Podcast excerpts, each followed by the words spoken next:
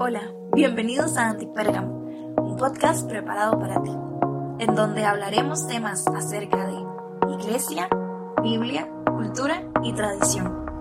Prepara tu corazón y disfruta del mensaje.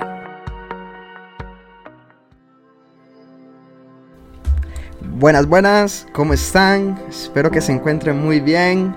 Bienvenidos a mi podcast Antipérgamo. De verdad, qué bendición estar por acá una vez más. Episodio número 17. Y estamos con la serie de culturas actuales. Y bueno, gracias por su retroalimentación, gracias por sus comentarios, gracias por compartirlo. De verdad que hemos sentido mucho el apoyo en este proceso. Y de verdad que poco a poco vamos mejorando con amigos al lado, que han estado ayudándome, mentoreándonos. Y bueno, aquí estamos en un episodio más. Ha sido un año vacilón, ha sido un año tremendo. Y hoy tengo un invitado especial por acá. La verdad es que, bueno, es increíble, la verdad. Él tiene un podcast también, tal vez uno de los más escuchados a nivel mundial, muy probablemente. Yesaya Hansen con su podcast Armadillo. Hey amigo, ¿cómo estás? Muy bien, muchas gracias. Ya se escuchan las motos. Ah, ok, para lo normal. Pero sí, muy bien, muchas gracias, es un honor estar aquí. Gracias amigo. Bueno, para los que no conocen a Jesse, él junto con su esposa trabajan en la iglesia La Fuente Ministerios, ¿verdad? Que fue fundado por tus padres, ¿verdad, Jesse? Sí. Fue fundado por tus padres, ¿verdad? Y siempre tienen como ese modelo de plantar iglesias, ¿verdad? Que es algo que siempre me ha encantado, la plantación de iglesias. Y bueno, creo que has sido líder en todo ámbito, líder de alabanza, has estado liderando jóvenes. Y hoy por hoy estás siendo pastor asociado. Sí, ¿verdad? Sí. Buenísimo. Y tiene el podcast, ¿verdad? Como hablábamos, Armadillo. Ok, vamos a conocer un poco más a Jesse de lo que normalmente hay en redes sociales, ¿verdad? Aparte de que es un exorcista, que es lo primero que puedes encontrar en su IG. Pero bueno, ¿cómo era Yesaya de niño? Me gustaría saber, ¿verdad? ¿Cómo era Jesse de niño? No, ni sabría cómo desempacar eso. O sea, no sé. O sea, un poco incómodo, yo creo. Sería la mejor manera de describirlo. No, nunca fui alguien así súper extrovertido y todo eso. Y también por ser hijo de pastor y todo eso. O sea, no tenía muchos amigos.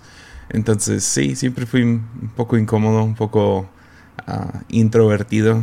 Y, Ok, describíamos a Jesse. No era muy divertido. Entonces, de niño. No me invitaban a las fiestas. Ok. Lees mucho, ¿cierto? Sí. Oh, ¿cuántos libros has leído este 2020? ¿Llevas el control o un aproximado de unos cuantos? A ver, deja ver. Aquí lo tengo anotado. Claro. Creo que voy... llevo 34 y ahorita estoy leyendo otros 2. Entonces... Wow. Yeah. Sí, es mucho. Sí, yo llevo 21. Ah, súper, ahorita. Bien hecho. Estoy leyendo ahorita el 21, sí, pero bueno, ahí vamos. Qué bien. 34, wow, eso es mucho por mes. Aproximadamente, ¿cuánto te gusta leer por mes?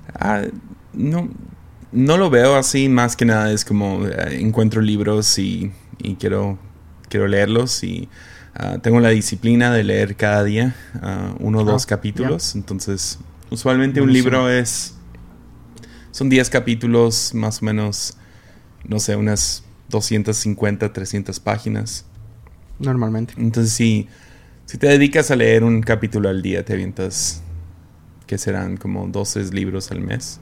Entonces, es nomás mantener esa disciplina. Y no lo hago porque quiero leer libros, lo hago porque me gusta el contenido.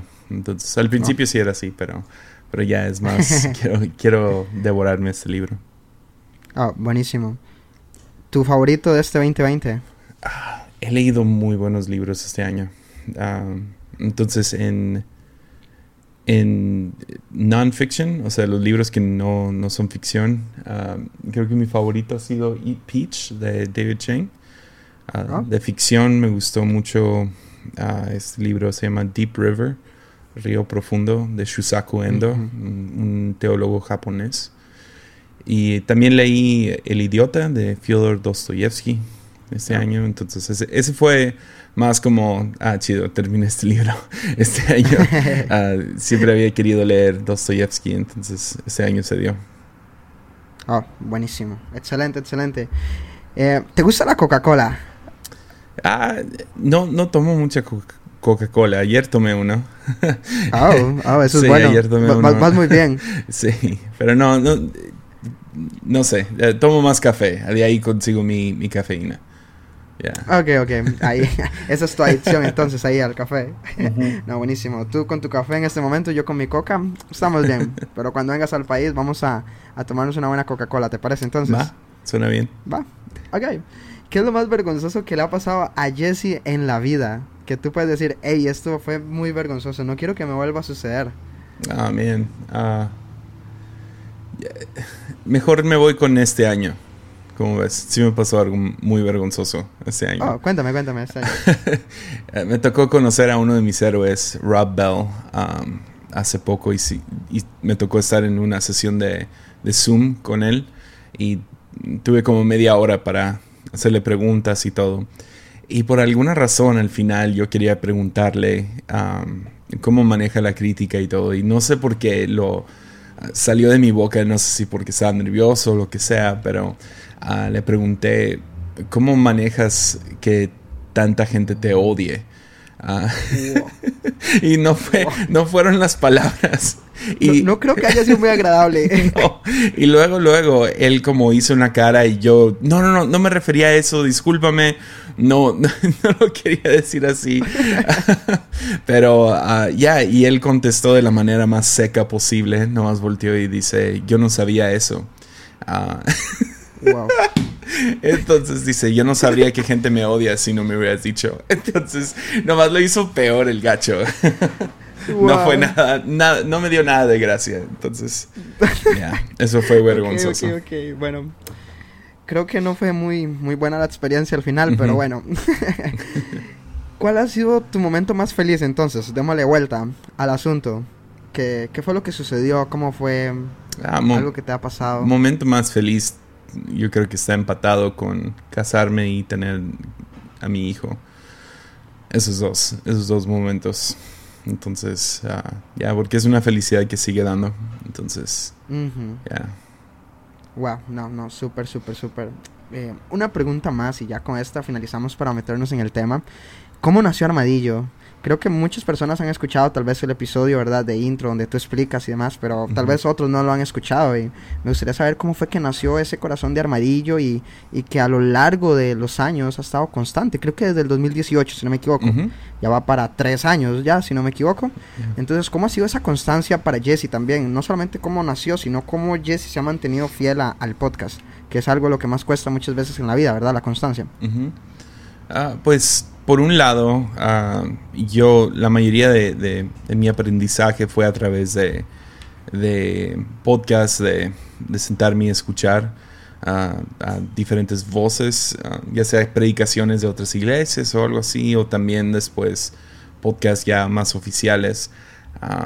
Entonces siempre aprendí de esa manera y siempre estaba frustrado que en Latinoamérica no existían muchos podcasts, o sea, que por lo menos en el ámbito cristiano. Yeah. Que hubiera ese recurso gratis, que no fuera un video donde tienes que verlo y que no fuera en domingo, ¿no? Entonces, ese es un elemento. El otro elemento es, el maestro aprende más que el alumno la mayoría del tiempo. Y es porque tienes que ordenar tus pensamientos para poder enseñarlos, ¿no? Entonces había varios conceptos que no sabía lo que creía, pero no lo podía poner en palabras. Y era porque aquí en la iglesia no tenía como que el medio por el cual hablar de ciertos temas. Entonces, un podcast era un buen lugar para hacer eso. Y entonces, por un lado, que existiera un recurso que fuera gratis, semanal, constante, algo donde cristianos pudieran aprender acerca de, no sé, algunas cosas técnicas y historia de la Biblia, todo eso. Al mismo tiempo que fuera una manera de... pues si quieres enseñarle a un amigo que no es creyente algo que crees, uh-huh. La idea es poder proponer algún tipo de caso para Dios, ¿no? O sea, un caso para seguir a Jesús y esto. Yeah. Por el otro lado, quería aprender ciertas cosas y eso me dio el medio. Y mantenerlo constante es porque sigo aprendiendo. Y estoy obsesionado con aprender. No sé, es hobbies nuevos o cosas, no sé. Me preguntan que cuál es mi hobby. Hobby es aprender algo nuevo. Entonces es la razón que me gusta la lectura, escuchar podcasts, pláticas un poco más, no nomás de cómo estuvo el día o qué hizo tal amigo en redes sociales. Es más, me gustan más conceptos y todo eso. Wow. ¿Cuánto tiempo inviertes en contenido para podcast?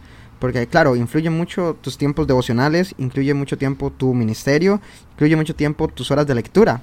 Y eso va a generar más contenido. Pero ¿cuánto tiempo Jesse llega y dice, hey, no, voy a sentarme para crear contenido? Tienes ahorita más de 5 horas en el contenido de Líbranos del Mal, pero eso conlleva un trabajo mucho por detrás. ¿Cuánto tiempo más o menos se sienta Jesse a trabajar en sus episodios, en sus series? Depende.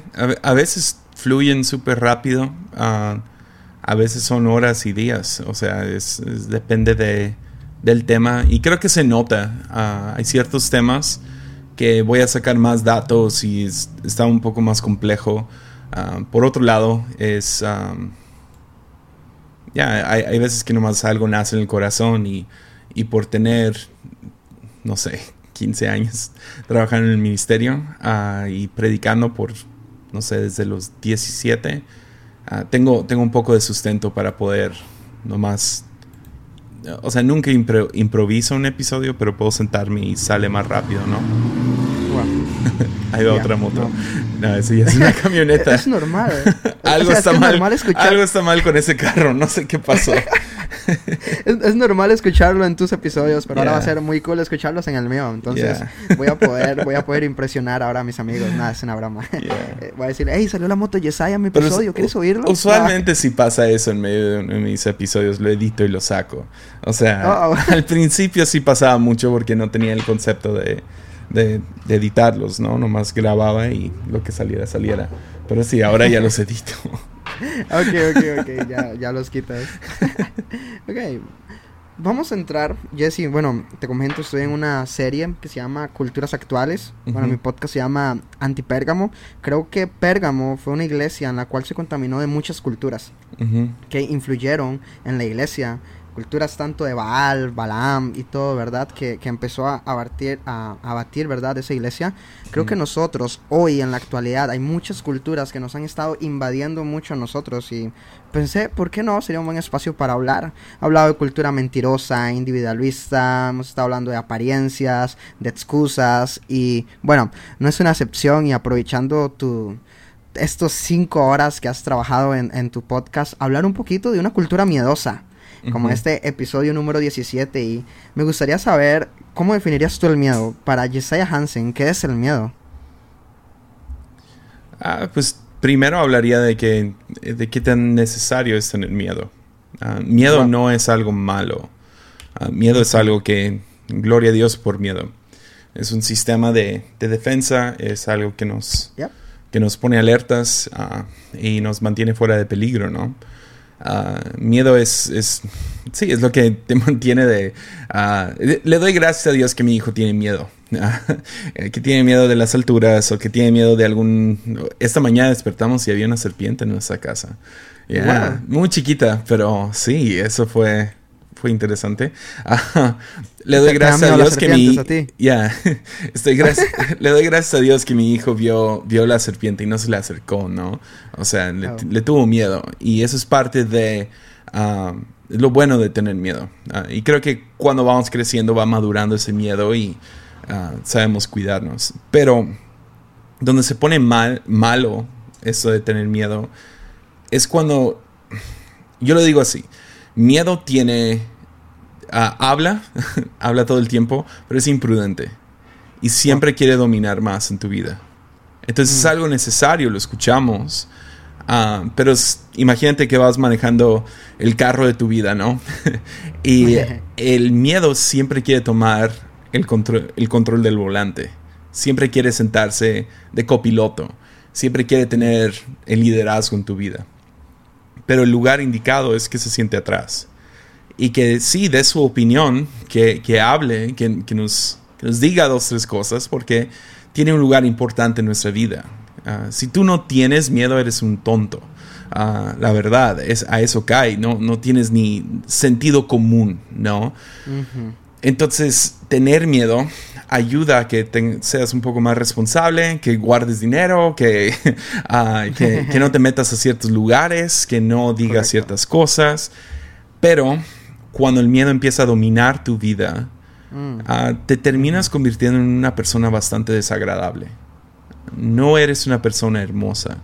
No eres una persona atractiva.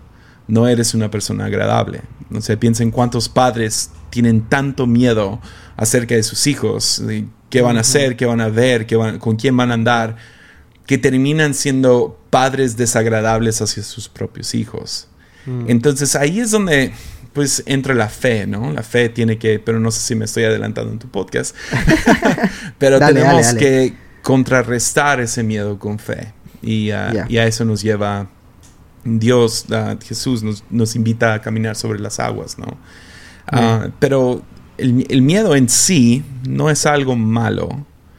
No lo quieres eliminar de tu vida, pero no le quieres dar el liderazgo sobre tu vida. No le quieres dar el volante Correcto. De tu vida. Porque sí, creo que en el libro del Señor de los Anillos, Sméagol, que después se convierte en Gollum, mucho de ese personaje es como que la idea de alguien que algo en su vida toma el control, ¿no? Lo termina poseyendo. Entonces con Sméagol, convirtiéndose en Gollum, es el deseo de tener ese poder, el anillo, ¿no? No sé si viste la película, pero se termina convirtiendo en My Precious, ¿no? Y yo conozco a varias personas que se han convertido en un tipo Gollum por el temor, wow. O sea, tienen miedo, entonces no es algo bueno. Wow, buenísimo, no, muy bien explicado, y creo que yo traía una de todo Google, pues ya no la voy a decir. Yo traía una googleada, no, es una broma. No, es una broma. No, totalmente cierto, y vemos la palabra miedo a lo largo de la Biblia, siempre. Uh-huh. Lo vemos desde Génesis, donde contesta, ¿verdad? Adán y dice: oí que andabas por el jardín y me dio miedo. Uh-huh. Estaba desnudo, y me escondí. Desde ahí vemos el miedo. También cuando los discípulos estaban en la barca y vieron un fantasma, ¿verdad? Y era Jesús. Y Jesús les dijo: hey, no tengan miedo, ¿verdad? Creo que el miedo es normal. El rey David también en Salmo 56:3 dice: cuando tengan miedo pondré mi confianza en ti. Lo iban persiguiendo, ¿verdad? En Gat. Los filisteos, pero creo que es muy curioso cómo el miedo no es como un tema tabú, ¿verdad? Pero creo que a lo largo esta cultura ha empezado a invadirnos. Y estuve investigando un poquito acerca de dos tipos de miedo. Igual, escuchando tus episodios y demás, también ahorita vamos a hablar un poquito del miedo divertido y del miedo constante que he escuchado con vos, ¿verdad? Pero hay dos que yo siento que también influyen mucho en nosotros, y es el miedo real y el miedo imaginario. El miedo real es el que tú sabes que va a suceder, ¿verdad? Claramente, estás en un quinto piso y te vas a tirar. Tú sabes que ese miedo va a ser real porque va a ser un golpe lo que te vas a llevar. Pero hay otro miedo imaginario que nunca está adaptado a algo que va a suceder. Por ejemplo, el miedo al mañana. ¿Qué va a suceder mañana? O sea, tú no lo sabes hasta que tú planees y Dios tenga todo, ¿verdad?, bajo control. Y muchas veces ese miedo imaginario se convierte como en una fobia. Se convierte como en una fobia rara, que va a ser como un miedo condicionado, ¿verdad?, o que está ahí, ¿verdad?, amarrado. Y con esto quiero preguntarle a Jesse. Jesse, ¿tienes alguna fobia? ¿Vos? Sí, el silencio. ¿El silencio? No me gusta el silencio. Wow. Que las cosas estén calladas, no lo aguanto. ¿Qué haces en tu casa cuando no hay nadie? ¿Música? Pues tengo que enfrentar ese silencio, porque sin silencio no conecto con Dios. Wow. Pero que es chistoso que Dios sea, por lo menos en mi caso, Dios se ha escondido en el silencio. Es donde lo encuentro. Pero no me gusta estar en silencio. Como gente no le gusta la oscuridad, yo no puedo dormir si está en silencio todo. No puedo estar a solas en silencio. O sea, tengo que tener música, podcast, algo. En la noche tengo ruido blanco, ¿no? para que algún tipo de ruido, porque sí, silencio sí me asusta. Wow. Bueno, una de las fobias mías son los lugares cerrados, donde no hay viento, donde no puedo tener, yo siento que me ahogo, siento que voy a morir en ese momento, me siento como presionado, como ahogado, pero eso es uno de los miedos. Quiero que me comentes un poquitito acerca del miedo divertido y del miedo constante, porque me pareció muy, muy curioso tu analogía, lo que tú dices acerca de ello. Ya, pues gente siempre se saca de onda cuando digo que una de mis cosas favoritas para hacer es ver películas de terror. A mí me encantan también. Y sí, o sea, y especialmente cristianos que dicen que pues abre una puerta y todo eso. Y estuve explicando esto en un episodio de Líbranos del Mal, un extra, un bonus, donde existe dos diferentes tipos de miedo, ¿no? Un tipo de miedo es el constante, el que está ahí, y ese no es bueno. No quieres tener ese miedo. El miedo a qué va a pasar. Vivir en constante. Es como un miedo crónico. No es bueno. Sin embargo, también hay algo divertido acerca de que te dé miedo a algo, ¿no? Por eso nos subimos a montañas rusas. Por eso entramos a una casa de terror. Por eso vemos una película de terror. Por eso asustamos a nuestra mamá cuando está en la cocina y ¡rar! ¿Verdad? Y, o sea, nos gusta. Hay algo acerca de... Nos reímos siempre. No lloramos. Nos reímos. Vas a una película de terror y si estás en el cine lleno de gente, vas a escuchar más risas que en la mayoría de películas de terror, porque nos divierte del conjuro, ¿no? Que salga la monja, ¿no? Y lo que sea. Y sinceramente no hay nada de malo con divertirte por asustándote para divertirte, siempre y cuando sepas, hey, estas cosas son basura y, o sea, no es cierto y no agarro mi teología de aquí. Y y no voy a aprender acerca del diablo yendo a ver El Rito. O sea, no funciona así. Pero puedo ver esas películas por lo que son, ridículas. Hay cierta inocencia acerca de ellas, aunque actúan como que son súper diabólicas y lo que sea. Pero hay algo ridículo, ¿no? Acerca de esas. Entonces, sí, te puedes asustar y es divertido. Y no sé, pero ya cuando toma posesión de tu imaginación, donde, no sé, no te puedes imaginar el futuro con esa pareja y sin temblar, o no puedes imaginarte el futuro económico sin asustarte, o no puedes imaginarte el futuro de tus hijos y sin asustarte. Ahí es donde, ya dejaste que el temor tomara el control. Claro. Yo lo llamo, yo me voy hasta el extremo de decir que miedo crónico, como tipo enfermedad, miedo crónico, es una posesión demoníaca de nuestra imaginación. Es que literal tenemos que aprender a ser libres. Y hablo de esto en un episodio llamado Monstruos en el Closet. Y ahí doy un poco más la solución de cómo salir de eso, o por lo menos cómo yo he salido de eso. Bueno.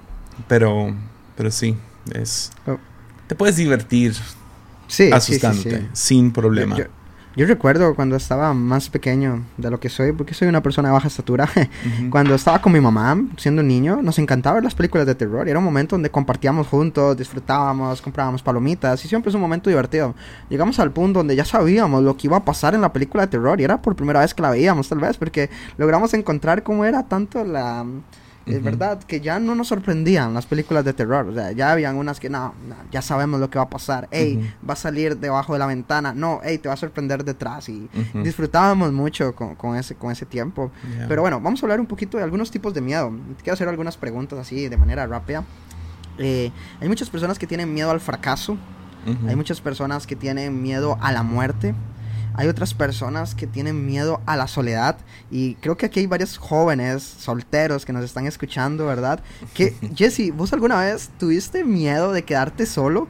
En esa parte de la juventud y la adolescencia, como, hey, me decías que eras introvertido, ¿verdad? Y demás, y entonces como, hey, yo creo que me voy a quedar solo. ¿Tuviste alguna vez esa sensación de miedo? No. Fuiste seguro. En esa área fuiste seguro. O sea, sí, pero no. O sea, aún hoy en día, si fuera a pasar algo con mi esposa, no creo que me casaría de nuevo. Por lo mismo, soy más introvertido y me casé con Mimi porque la amé y me enamoré de ella y sí. O sea, a veces cuento la historia de mi pasado y soy un poco exagerado con... me gustaban todas las chicas y todo esto. Y, pero eso no significa que quería estar en una relación, ¿no? Y creo que esa es la diferencia. Era más como... odio usar esta palabra porque suena mucho peor de lo que era, pero es como un tipo lujuria. Es nomás quería el afecto, pero no quería la relación. Entonces, personalmente, quedarme solo nunca ha sido como que el problema o el miedo más grande. Ok. Ya. Yeah. Ok. Es que vemos mucha gente afanada de... Conozco a personas también que me dicen, hey, Tao, yo no me quiero quedar solo. Yo siento que nadie me vuelve a ver y demás. Entonces yo le dije, hey, mira, cuando yo voy a predicar, tú me acompañas. Yo te voy a presentar al frente, así como cuando presentamos a los niños. Y de seguro una sierva vamos a encontrar para ti. Le digo, yo, verdad, molestando. Pero creo que esa cultura de miedo... Y muchas veces también viene de los padres que dicen, hey, no, tú eres muy tonto, tú eres un inútil, tú no vas para ningún lado, ¿verdad? Te vas a quedar solo. Y creo que esa parte no la empezamos a creer y empieza a generar nuestra mente. Y ahí es donde vemos que el enemigo empieza a atacar nuestra mente. Y ahí es donde no la creemos y tenemos ese miedo. Bueno, vamos a continuar con algunos otros tipos de miedo. A la incertidumbre, al complejo. También esta parte social de cuando uno se siente ridiculizado o juzgado. ¿Tú has sufrido de bullying? ¿O has hecho bullying? Los dos. Ambas. ¿Cuál disfrutaste más? No, obviamente ya sé cuál disfrutaste más, pero cuéntame un poco. Sí, o sea, creo que gente herida hiere a gente. Es verdad. Y no fui como que no fui víctima de bullying, tipo de que me jalaban los calzones o algo así. Fue más por ser un niño joven un poco más extraño o introvertido o no pudiendo encajar bien, había más rechazo que bullying. Entonces, cuando yo crecí, estoy grandote. O sea, no soy... En Estados Unidos no sería alguien muy grande, pero aquí en Tepic soy un poco más grande. Y pues ya que tenía el tamaño y soy bueno con palabras. Puedo herir a gente con mis palabras. Y especialmente siendo líder, entrando a autoridad, ahora volteando atrás, no es que era bully de jalar los calzones de alguien o algo así, pero sí era bastante fuerte con mis palabras y era fuerte con juicio, crítica y todo, y sí terminaba actuando como un bully. He escuchado a algunos amigos de mi infancia me han dicho que sí era medio bully cuando estaba joven, pero mucho de eso nace de... Estaba herido, entonces yo hería a otros. Y con palabras, con burla o algo así. Pero sí, no es el momento más que me siento más orgulloso de mi vida. Correcto, no, también me ha pasado y creo que... Yo hablaba hace poco con una persona y él me decía como, hey, Tao, ¿por qué tú no? Porque soy buen 7 y como buen 7 me paso riendo de todo y demás, pero yo ya no me empiezo a reír de todos. Ahí cambió mi perspectiva cuando empecé a caminar en Dios, porque muchos años atrás pasé haciendo bullying a muchas personas y es un capítulo que no me gusta como expresarlo, decirlo, pero porque causé mucho daño en gente. Como tú dices, yo estaba herido y lo que quería era herir a los demás con burla y demás, y hice mucho daño. Pero lo que más me ha mantenido acá es como ese amor de Dios que dice, hey, tranquilo, yo pagué eso en una cruz, tú haz lo tuyo, pide perdón, sigue adelante, no lo vuelvas a hacer. Pero creo que son capítulos que nosotros hay que dejar atrás, pero sí veo muchas personas influenciadas con miedo a eso, miedo a ir a la escuela porque me hacen bullying, miedo ir al colegio porque me he sentido rechazado, ¿verdad? Y demás. Entonces, hay otro tipo de miedo también que es el físico, como ir al doctor o ir al dentista. ¿A quién le gusta ir al dentista? Bueno, a mí no me gusta. Jessie, ¿a vos te gusta ir al dentista? No. No. Okay. ¿Te da miedo ir al dentista? No sé si miedo. A mí no, sí. A mí me causa miedo y tras de eso tengo que pagarle. No lo siento justo. No. Me han tenido que hacer mucho trabajo en mis dientes y de hecho creo que tengo que ir esta semana, pero bueno.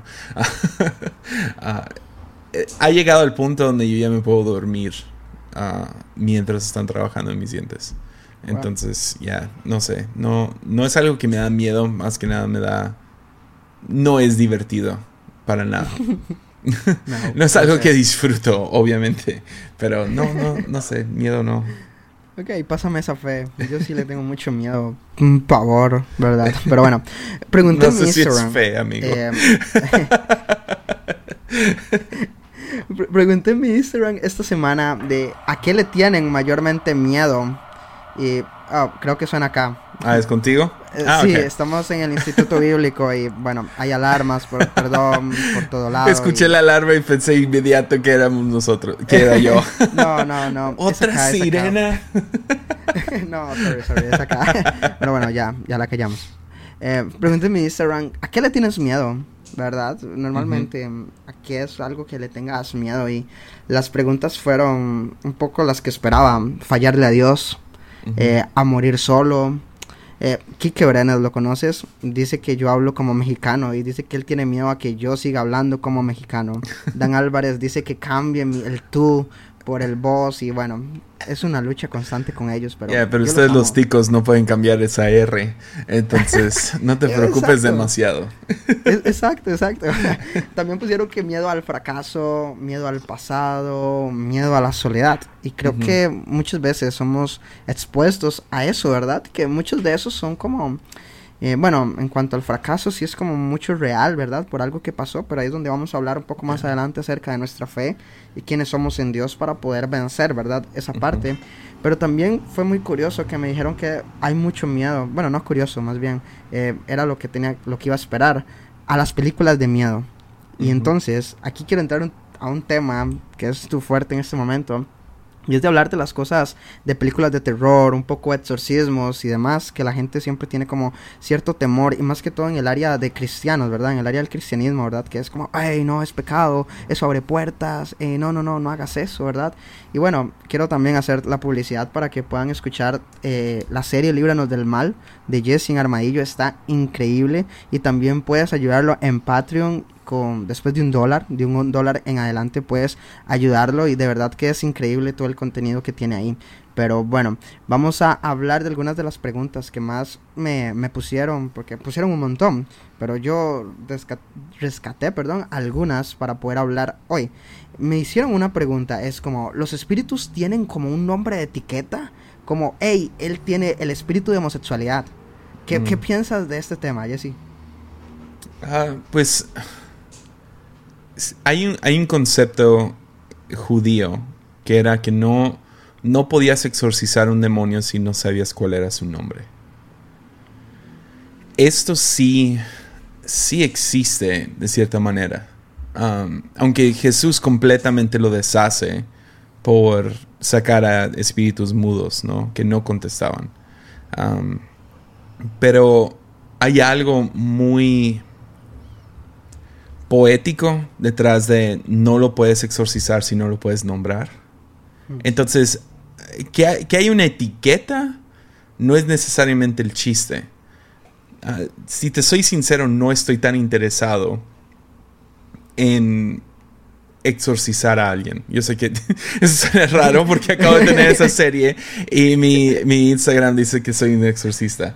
Pero no estoy tan interesado en eso. Estoy más interesado... no de que hay que sacarle un demonio. Es más, hay que reconocer cuál es la fuerza detrás de esto. ¿Y a qué me refiero con eso? Yo no me refiero con espíritus. Estoy hablando acerca de... tenemos que nombrar ciertas cosas para arrepentirnos de ellas. Y muchas veces vivimos en negación acerca de cuál es el verdadero problema. Entonces mucho del trabajo para el creyente, para seguir en ese trabajo de salvación, ¿no? Que yo sé que una vez, ya que, o sea, salvación es inmediata, pero también hay un trabajo de esa salvación. Y mucho de ese trabajo es encontrar cuál es la causa, cuál es la raíz, qué es lo que me lleva a... Como hace rato hablábamos del bullying. Yo encontré... Una de las cosas fuertes fue dejé que otros me hirieran, y de ese lugar de estar herido, yo empecé a herir a otros. En vez de tomar más la actitud de un creyente, debería de ser, desde este lugar de dolor debo de sanar a otros, no herir a otros. Entonces, hay algo acerca de nombrar lo que está pasando en mi vida, nombrar el miedo, nombrar la causa. Es como, por ejemplo, para unirlo ahí con tu idea de miedo, no sé si alguna vez te has enfermado, especialmente este año, ¿no? Con COVID en el aire y todo eso. Yeah. Te enfermas y luego piensas que es algo peor, ¿no? Y piensas, ¿qué me dio esta vez? Y no sé. Y ahora con COVID en el aire todos pensamos, ya tengo COVID, nomás se te resecó la garganta un poquito, pero tengo COVID. Y luego vas al doctor y te dicen la verdad. ¿Y qué pasa? La mitad de la enfermedad se va. Eso es cierto. Porque la verdad llega y no es cierto lo que estás pensando. Y mucho de ese dolor que estás sintiendo, mucho de ese pánico, obviamente viene del miedo, del no saber, de lo imaginario, de esto y lo otro. Entonces hay algo acerca de cómo nombrar ciertas cosas. Y no sé, no me gustaron las etiquetas que diste, pero acerca de nombrar ciertas cosas como, no, esto es temor. Si puedes nombrar temor, entonces puedes lidiar con temor. Entonces, si tú piensas, esto es realidad, cuando en verdad estás viendo con lentes de temor, sucede como los discípulos sobre la barca, viendo a Jesús, que es el amor en persona, y ellos lo confunden con un fantasma, lo confunden con una amenaza, ¿no? ¿Por qué? Porque lo están viendo con lentes de temor. Y eso sucede todo el tiempo. Si no lo ves en tu vida, esto es resentimiento.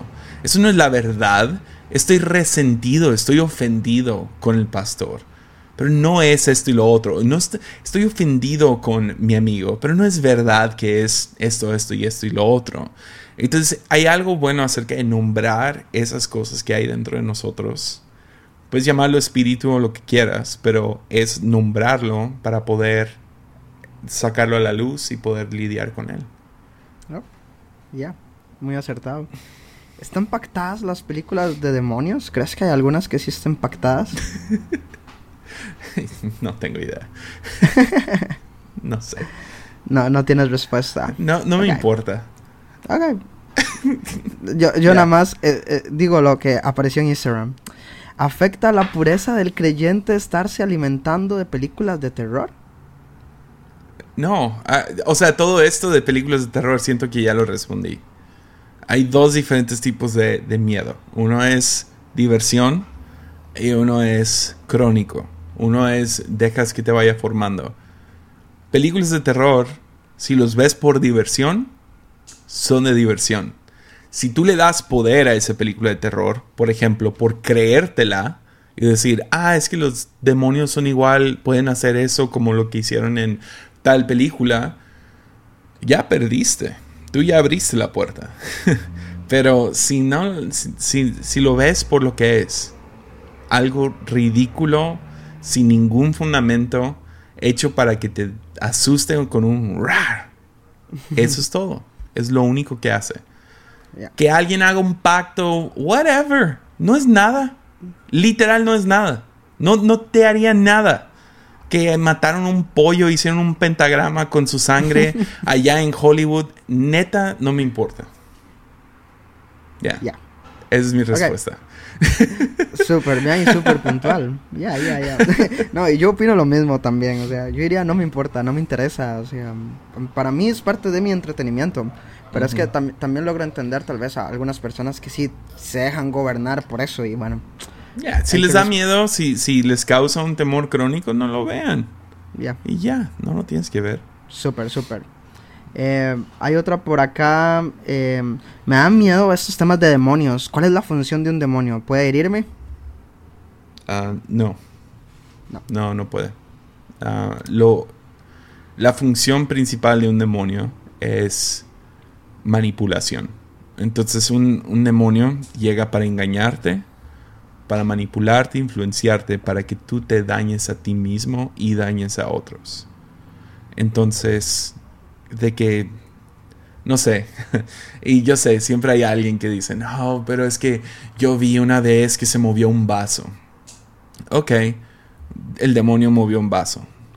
¿Y wow, te sientes intimidado porque movió el vaso?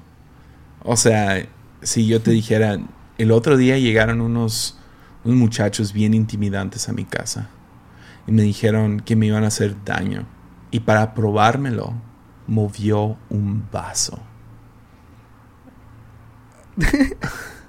¿Sí me entiendes? O sea, yeah, ¿quién estaría impresionado con eso? Como, mira cómo muevo este vaso. O sea, yo entiendo, asusta porque no es algo que vemos todos los días, pero demonios no tienen mucha fuerza ontológica. Oh, buenísimo. La última pregunta es muy enfocada en eso y creo que ya respondiste, pero dice, ¿puede un espíritu demoníaco entrar en la vida de un cristiano? De que puede influenciarlo, sí. Y eso lo vemos. Un ejemplo sería alguien como Pedro, que no había llegado el Espíritu Santo sobre ellos todavía, pero Pedro, yo creo que influenciado por Satanás, porque Jesús lo termina llamando Satanás, trata de convencer a Jesús de no ir a la cruz. Y cuando lo hace, Jesús voltea y le dice, detrás de mí, Satanás.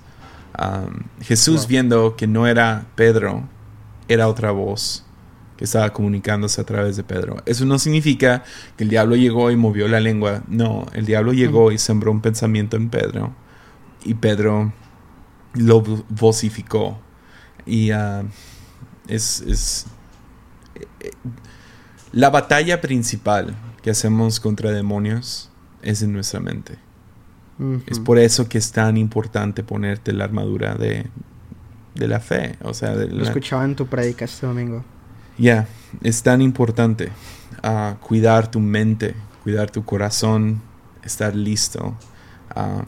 Y de que vamos a caer presos a pensamientos, sí, llegan esos dardos. No somos inmunes. Pero si podemos mantener cierta constancia con orar todos los días, con estarnos alimentando de la manera correcta, de estar alimentando nuestros pensamientos de la manera correcta. Constantemente, el versículo principal que leo con mi hijo es Filipenses, donde dice que piensa en esto, piensa en lo otro, piensa y nombra puras cosas buenas, ¿no? Y piensa en todo lo justo, todo lo bello, todo esto. Y lo resumimos porque pues mi hijo tiene 6 años, entonces tenemos una frase y es piensa en todo lo que es bueno, bonito y verdad. Todo lo que es bueno, bonito y verdad. Wow. Y le hago la pregunta cada vez que él sale con papi, vi algo y me dio miedo y tengo esto. Ok, hijo, dime algo. ¿Qué es algo bonito que pasó el día de hoy? No, pues vi a tal amigo, ¿no? Dime algo bueno que pasó hoy. No, pues me gustó cuando tú me abrazaste, eso fue bueno. Dime algo que es verdad. Y ya, siempre sale con otra cosa y le digo, no, pero el mono que viste en YouTube es verdad, es real. Y trato de, ok, céntralo, no, siéntalo aquí. Wow. Okay, aquí estamos. ¿Eso fue real? Porque chido, si te dio miedo, lo que sea. Yo lo que quiero es que mi hijo pueda ver esas cosas y que se divierta. Que diga, lo que sea, whatever. Porque siento que eso fue muy saludable que mis padres pusieron sobre mi vida. No dejaron que la monja dirigiera mi vida y que me tomara cautivo por una semana. O sea, si lo puedo ver con la monja, lo puedo ver en otras situaciones. Que hay monstruos en el closet y los tengo que enfrentar. No me escondo en otros lugares. Me meto al closet con esos monstruos, ¿no? Y los enfrento. Y cuando prendo la luz, ya son ridículos. Entonces, la mayoría de pensamientos de temor que entran en nuestra cabeza son fantasías y son ridículos. Dan risa en la luz. Bueno, Buenísimo, no, demasiado cierto. Ya para ir cerrando, ¿qué consejo le darías a una cultura llena de miedo? Una cultura que hablamos, gente que le tiene miedo al fracaso, al pasado, a la soledad, a fallarle a Dios, a morir solo, a las películas de miedo. Bueno, ya hemos hablado mucho de eso, ya dejemos eso a un lado.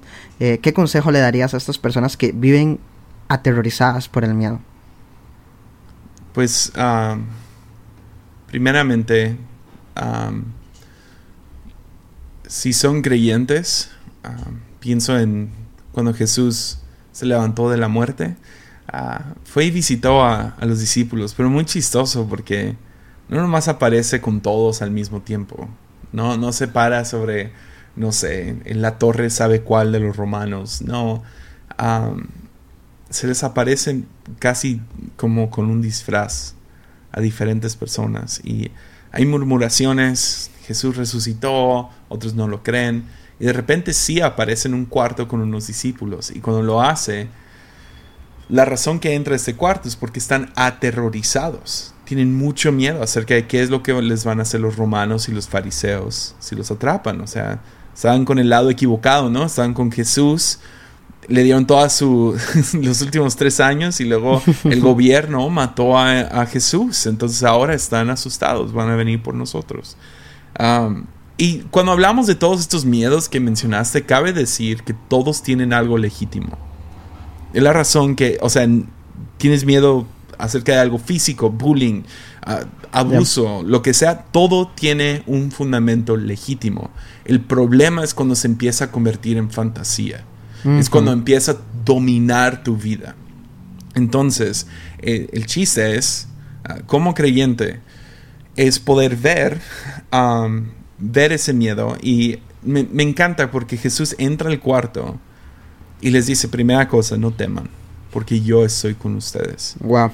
Y luego dice que sopla sobre ellos el Espíritu Santo. Y me encanta eso, porque hay algo acerca de invitar a Jesús. Y eso me llegó hace tiempo. Estaba muy asustado acerca de algunas cosas personales y mi vida, mi futuro, y eran como monstruos en el closet. Eran monstruos más sofisticados, no tenía un montón de pelo y 3 ojos, ¿no? Pero era un poco más maduro, sofisticado, pero miedos reales que tenía, y llegaban en la noche, llegaban en tiempos, no sé, que me sentía incierto, ¿no? Y me acuerdo pensando en eso, que tenía monstruos en el closet. Y un día estaba leyendo Mateo, donde Jesús dice, entra a tu closet y ora. Y hay algo acerca de invitar a Jesús a ese closet, a esos pensamientos. Y les pones Jesús encima. Entonces, por ejemplo, en mi vida, mi miedo era desperdiciar mi juventud. No quería desperdiciar mis días. Y siento que los estoy desperdiciando en la posición que estoy en la iglesia. Yo podría irme a plantar una iglesia, yo podría hacer esto, podría hacer lo otro, pero aquí estoy sirviendo bajo mi padre, etcétera, etcétera, etcétera. El momento en que se los presenté a Jesús, el temor se va. Claro, termina regresando al rato, pero luego se los presento otra vez a Jesús. Y se disipa. La realidad entra. Me doy cuenta, tengo toda la eternidad. Que es 1 año sirviendo a mi padre. Sirviendo a esta ciudad. Que son toda la vida sirviendo en este lugar. ¿Es un desperdicio? ¿O estoy obedeciendo a Dios y adorando a Dios? Y ahí empieza a llegar el Espíritu Santo y te empieza a ministrar. He tenido miedo acerca de mi hijo. ¿Qué le va a pasar a él? ¿Cómo lo estoy criando? Etcétera, etcétera. Se los presento a Dios. Miedo económico, especialmente este año, Dios mío. Se lo presento a Dios y digo, Dios, tengo miedo acerca de... No me siento seguro económicamente. ¿Qué va a pasar? Y esto y lo otro. Y cada vez me recuerda, yo siempre he sido tu proveedor. Y eso pasa vez tras vez. Entonces, para el creyente es... Deja que Jesús entre al cuarto y sople sobre ti el Espíritu Santo. Entonces, literal, cosas prácticas como poner una canción de adoración y cantarla te cambian la vida. Ya. Sí. Gracias, Jesse. Gracias por esos consejos, de verdad que sí. Creo que para poder quitar una cultura miedosa debemos de crear una cultura, entonces nosotros en nuestra vida, una cultura de adoración, una cultura llena del Espíritu Santo, en el cual debemos de entregarnos por completo a Él y decirle: tengo estos temores, tengo estas preocupaciones, tengo estos miedos, y en tus manos van a estar mucho mejor que estarlos guardando ahí en el rincón de nuestra cama mientras pasan los días. Así que gracias, chicos, por escucharnos, por escuchar este episodio número 17. Jesse, gracias por acompañarnos. Es todo un honor y un privilegio tenerte acá. Disculpa mi primera alarma del celular, mi segunda alarma de la iglesia y tercero la lluvia que ha empezado acá a venir. Disculpa por todo eso, pero gracias por estar acá. No, muchas gracias, Tao. Muy, muy chido. Gracias por conectarte con nosotros. Esperamos que este episodio haya sido de bendición para tu vida.